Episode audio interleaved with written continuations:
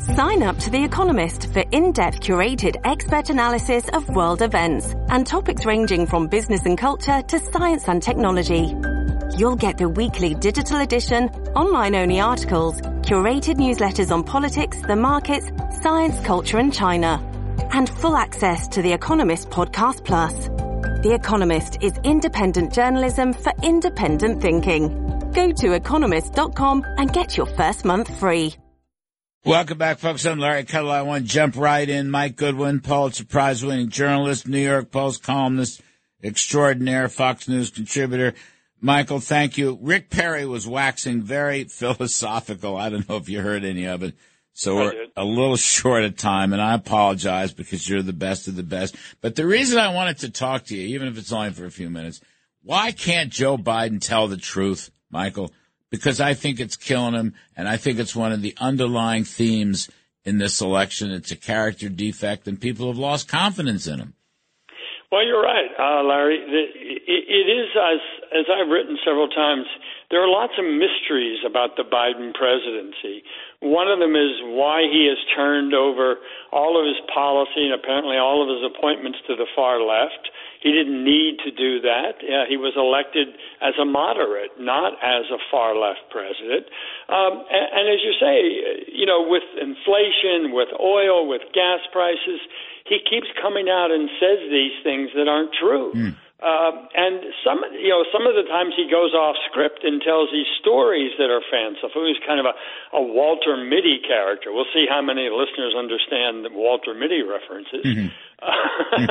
but, but it was, it, it's almost like, who is this guy? This is not the Joe Biden we thought we knew. Now, I would say just quickly, the Joe Biden we thought we knew also wasn't on the take the way I think this Joe Biden has been through his son Hunter. Mm-hmm. Uh, I mean, I think this is Tammany Hall level uh, mm-hmm. thievery. This is corruption. Uh, but look, he's just he's been a bad president. I mean, there's no other way to sugarcoat uh, you know his performance. You, you know, you know, it's just so weird. So his presser he had Thursday on the oil and the Strategic Petroleum Reserve, which everybody right. knows is totally political. But he's actually out there saying, well, gee, I didn't stop the oil companies from producing. They're asleep. And people see this and know it's a flat out lie. They just know that. And I say to myself, I mean, I know, Biden, what, Joe, why would you say that? Because you just spent two years attacking them. And now you're, I mean, this is the kind of confidence debilitating thing that is, a, I think it's a, it's a, you know, it's kind of a, a subheading of this election, Mike Goodwin. I think it's, people see this and they say, I don't want this guy. He's not going to solve our problems. I don't want him anymore. Yeah, so it's like that old line: "Who are you going to believe, me or your lying eyes?" That's right. right. Yes, um, that's right. Look, I, I, and I think that there is a desperation about his campaigning now because of what will happen when the Republicans take either house of Congress. They are going to investigate the Hunter Biden situation, mm. including Joe Biden's uh, uh, participation and profiting from it. I mean, I think that that must scare him, uh, keep him awake at night, because mm. I believe the whole scam is going to be unraveled. Yeah, they're going to go after it right away, right away. Yeah. I mean, he's got to he's got to do everything he can to keep the Democrats in power for his own personal sake, not just for his agenda, but I think for his reputation, certainly for Hunter Biden's future.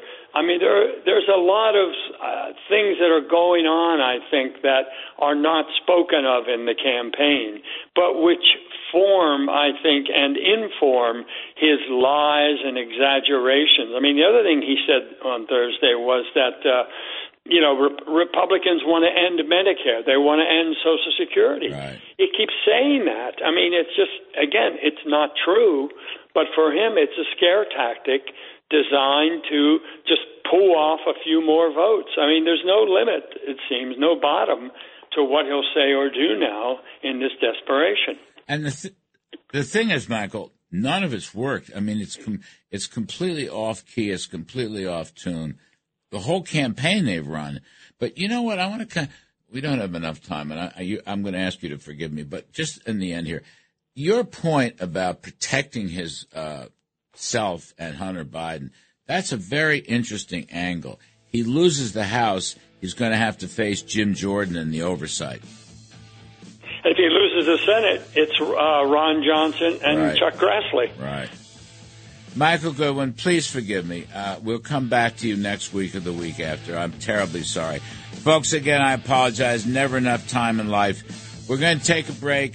Other side of the break, we're going to talk to Congressman Lee Zeldin, who is now pulled even with Governor Kathy Hochul in one of the greatest upsets coming in New York State history. I'm Kudlow.